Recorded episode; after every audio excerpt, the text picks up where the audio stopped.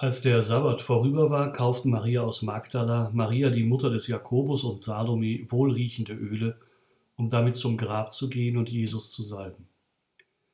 Am ersten Tag der Woche kamen sie in aller Frühe zum Grab, als eben die Sonne aufging. Sie sagten zueinander, wer könnte uns den Stein vom Eingang des Grabes wegwälzen?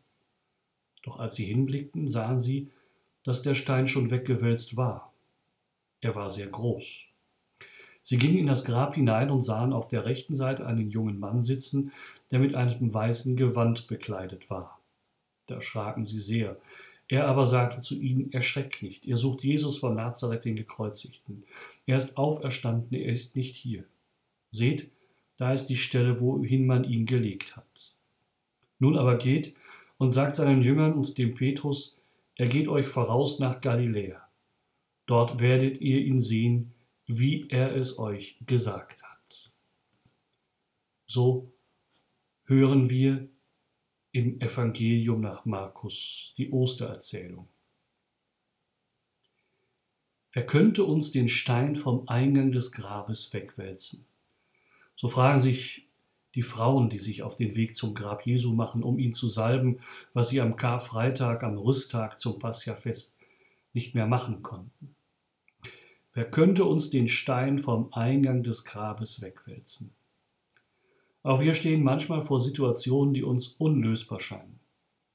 Wie geht es in der Familie weiter, da doch die Eltern immer älter und gebrechlicher werden und sie Krankheiten plagen? Wie geht es im Betrieb weiter, jetzt wo er in die Krise gekommen ist durch die Pandemie? Wie können wir vorsorgen? Was wird wohl aus der Kirche werden in all den Umbrüchen und was wird aus unserer Gesellschaft werden? Wann wird denn endlich diese Pandemie aufhören? Wer könnte uns den Stein vom Eingang des Grabes wegwälzen? Ja, es gibt Brocken in unserem Leben, die uns so manchen Weg zu versperren drohen. Und es ist richtig, dass wir uns Gedanken machen um die Zukunft in der Familie, im Betrieb, in der Kirche, in der Gesellschaft. Doch manchmal frage ich mich, ob wir uns nicht viel zu sehr sorgen, zu viel Schmerz malen, ausmalen, was alles passieren könnte. Manchmal haben wir, vielleicht besonders wir Deutschen, die Versuchung, uns in Dinge, die noch gar nicht geschehen sind, hineinzusteigern. Wir malen uns eine Zukunft aus, häufig in düsteren Farben, und entmutigen uns so. Es wird ja auch alles immer schlimmer. Wir überlegen, was alles passieren könnte, wenn dies oder jenes einträte und wie wir dann handeln müssten, damit dann alles so laufen könnte, wie es wünschenswert wäre. Und dabei verlieren wir Zeit. Statt die Gegenwart wahrzunehmen und zu gestalten, vergeuden wir so manche Zeit mit Planspielen der Zukunft. Es geht nicht darum, nicht vorausschauend zu sein. Es geht aber darum, manches etwas gelassener anzugehen, und dabei machen mir die Frauen aus dem Evangelium Mut. Als der Sabbat vorüber war, kauften Maria aus Magdala, Maria, die Mutter des Jakobus und Salome wohlriechende Öle, um damit zum Grab zu gehen und Jesus zu salben. Am ersten Tag der Woche kamen sie in aller Frühe zum Grab, als eben die Sonne aufging. Sie sagten zueinander, wer könnte uns den Stein vom Eingang wegwälzen? Ist das nicht eigenartig?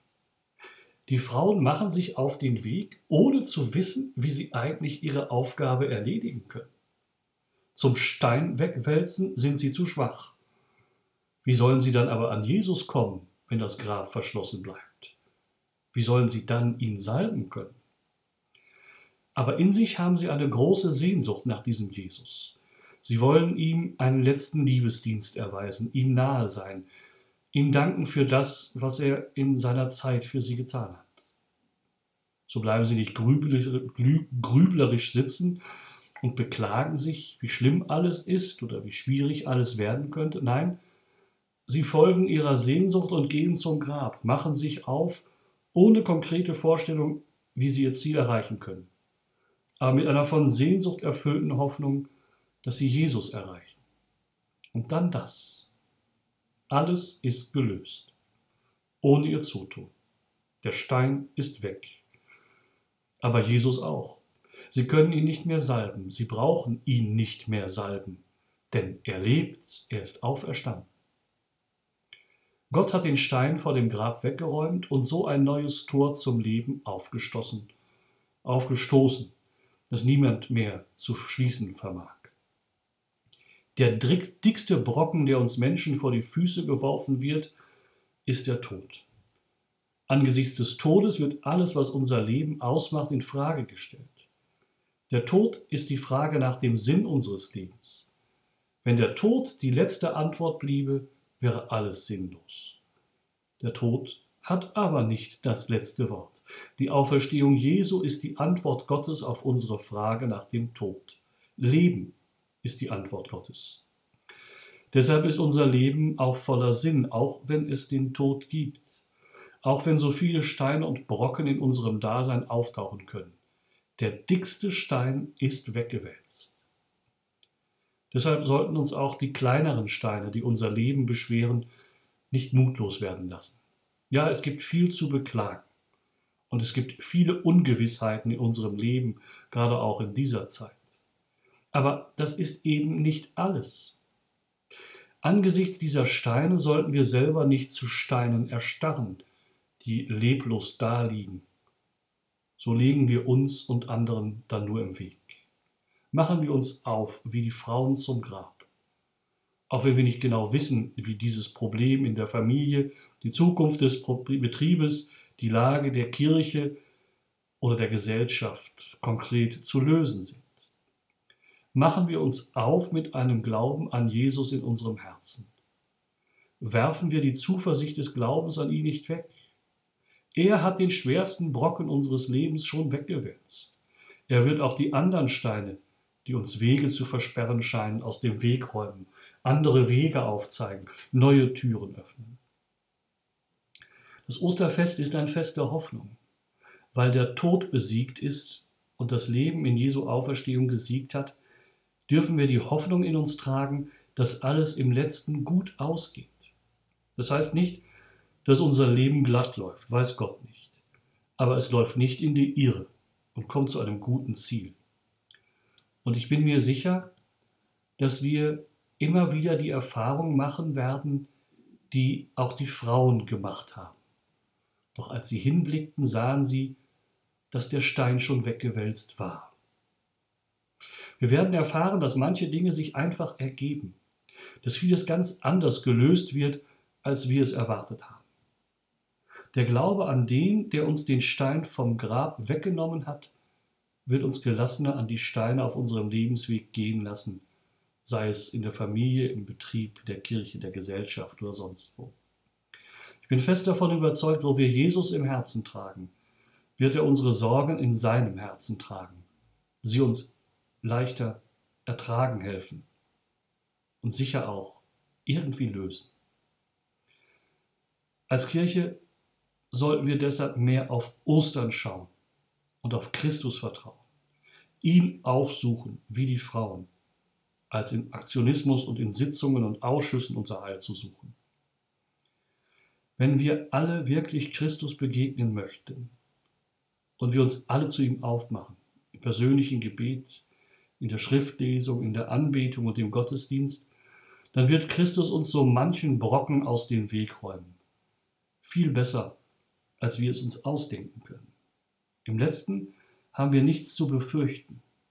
Der Stein vorm Grab ist weg, das Tor zum Leben steht offen. Das Grab ist kein Gefängnis mehr. Hinabgestiegen in das Reich des Todes. So bekennen wir es im Glaubensbekenntnis. Vielen ist dieses Geheimnis des Glaubensbekenntnisses irgendwie unverständlich. Der alten Kirche war dieser Artikel aber sehr wichtig.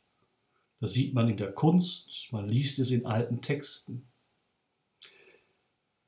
Hinabgestiegen in das Reich des Todes auf Ikonen sieht man dann dieses Bild. Jesus als auferstandener Sieger mit seinen Wundmalen steigt hinab in eine Höhle, deren Tor er zerbrochen hat. Und in dieser Höhle sitzt Adam im Dunkeln. Jesus hält ihm die Hand hin, Adam streckt seine Hand dem Messias entgegen. Der Auferstandene reicht Adam und damit der todverfallenen Menschheit, allen Toten der ganzen Geschichte, seine Hand und führt ihn aus der dunklen Höhle des Todes in das Lichtgewölbe des Lebens. Jesus ist der Befreier aller Menschen aller Zeiten, wenn sie seine Hand ergreifen. In einer Osterpredigt, die einem Epiphanius zugeschrieben wird, hört man Gott zu Adam im Reich des Todes sprechen. Wach auf vom Schlafe und steh auf von den Toten. Christus wird dich erleuchten. Ich habe dich ja nicht geschaffen, damit du für immer im Gefängnis seist. Ich habe dich nicht für das Gefängnis gemacht. Adam und mit ihm der Mensch an sich ist der Gefangene. Christus ist der Befreier, der die Tore der dunklen Zelle sprengt und zum Licht führt, in die Freiheit, der den Stein wegwälzen kann. Der Mensch ist der Gefangene. Aber warum besteht eigentlich diese Gefangenschaft, die den Menschen nicht frei sein lässt? Was hält den Menschen gefangen, dass er nicht er selbst sein kann? Wenn wir das Wort Gefängnis hören, dann verbinden wir damit wohl vor allem Freiheitsberaubung, Freiheitsentzug. Der Mensch kann sich nicht frei bewegen, sein Leben selber in die Hand nehmen. Er ist zudem isoliert, allein mit sich, kann nicht kommunizieren, ihm fehlt Gemeinschaft und Teilhabe. In diesen Wochen eingeschränkter Bewegungsfreiheit für alle, einige müssen gar in strenger Quarantäne verharren, spüren wir auf einmal viel besser und tiefer, was es heißt, gefangen oder frei zu sein. Mehr noch. In den alten Zeiten war das wohl eigentlich Schreckliche der Gefängnisse, dass die Gefangenen vom Tageslicht abgeschnitten waren, dass sie im tiefen Dunkel saßen und damit auch wohl das Gefühl für die Zeit verloren. Fernab von Gemeinschaft, zur Untätigkeit verdammt, im Dunkel der Orientierungslosigkeit. Das ist das Reich des Todes. Das ist die Hölle, wenn man so will. Und in dieses Gefängnis hinein kommt der Auferstandene. Er reißt die Tür auf und spendet Licht. Wach auf vom Schlafe und steh auf von den Toten. Christus wird dich erleuchten. Ich habe dich ja nicht geschaffen, damit du für immer im Gefängnis seist. Ich habe dich nicht für das Gefängnis gemacht. Wenn Gott uns nicht für das Gefängnis gemacht hat, dann heißt das, wir sind zur Gemeinschaft untereinander und mit ihm berufen.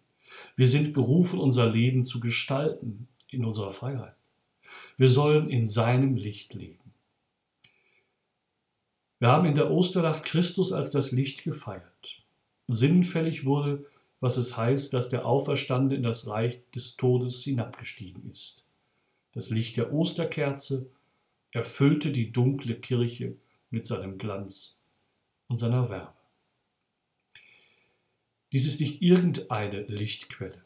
Dies ist das Licht für unser Leben, denn es sagt, Gott brennt für dich. Jesus hat sich am Kreuz für dich verzehren lassen, damit auf dein Leben ein Licht fällt, das alles, auch die dunkelste Ecke in dir und um dich, hell gemacht. Du bist unendlich geliebt von einer Liebe, die in den Tod geht und stärker ist als der Tod. Wer von diesem Licht ergriffen worden ist, der macht sich auf, der bekommt Mut für sein eigenes Leben, weil er sich geliebt weiß. Der macht sich auf zu den anderen, damit auch sie von diesem Licht angestrahlt werden und Mut schöpfen. In der Osternacht geben die Gläubigen das Licht der Osterkerze einander weiter. Das hat so eine tiefe Bedeutung. In diesem Jahr war der Ritus nicht möglich ihn aber real umzusetzen durch unser Zeugnis, davon kann uns kein Virus abhalten. Ich habe dich nicht für das Gefängnis gemacht. Österlich leben heißt für uns Christen hinausgehen aus dem Dunkel und Licht verbreiten, wo wir Menschen in den unterschiedlichen Gefängnissen sehen. Menschen sind gefangen in Schuld, in unglücklichen Beziehungen, in Krankheiten des Leibes und der Seele, durch Schicksalsschläge, in Süchten, in wirren Gedanken, in den Vorurteilen der anderen. Gott hat dich nicht für das Gefängnis gemacht. Aber nicht nur dich, sondern auch alle anderen. Hilf Christus, sie da rauszuholen, durch deine guten Werke und durch dein Gebet für sie. Sei Licht. Hinabgestiegen in das Reich des Todes. Der Tod ist das dunkelste aller Gefängnisse. Heute feiern wir, dass Christus das Tor dieses Kerkers aufgesprengt hat. Seien wir wie Adam, strecken wir Jesus unsere Hand entgegen. Der Auferstandene wird sie ergreifen und uns in das Licht und das Leben führen. Wer die ausgestreckte Hand des Auferstandenen nicht ergreifen will, der bleibt im Gefängnis, im selbstgewollten Dunkel. Der Herr will uns ans Licht führen, nicht hinters Licht. Er lässt uns die Freiheit, ihm zu folgen oder nicht. Die Hölle ist das Gefängnis, das von innen verschlossen ist. Hinabgestiegen in das Reich des Todes hat Jesus uns durch sein Licht befreit. Wie sehr das Licht im Gefängnis leuchten kann, wie frei man innerlich sein kann, auch wenn man physisch eingesperrt ist, wird an einem Mann deutlich, für den das Seligsprechungsverfahren läuft. François Javier Nguyen Van Tuan, ein Bischof und Kardinal aus Vietnam. Er starb 2002. Van Tuan war 13 Jahre in Haft, davon neun Jahre in Isolationshaft. Jesus ist in dieses Gefängnis wahrhaft und leibhaft hinabgestiegen. Der Bischof zelebrierte dort jeden Tag die Messe in Dunkelheit, mit einem Tropfen Wein auf dem einen und einem Krümel Brot auf dem anderen Finger.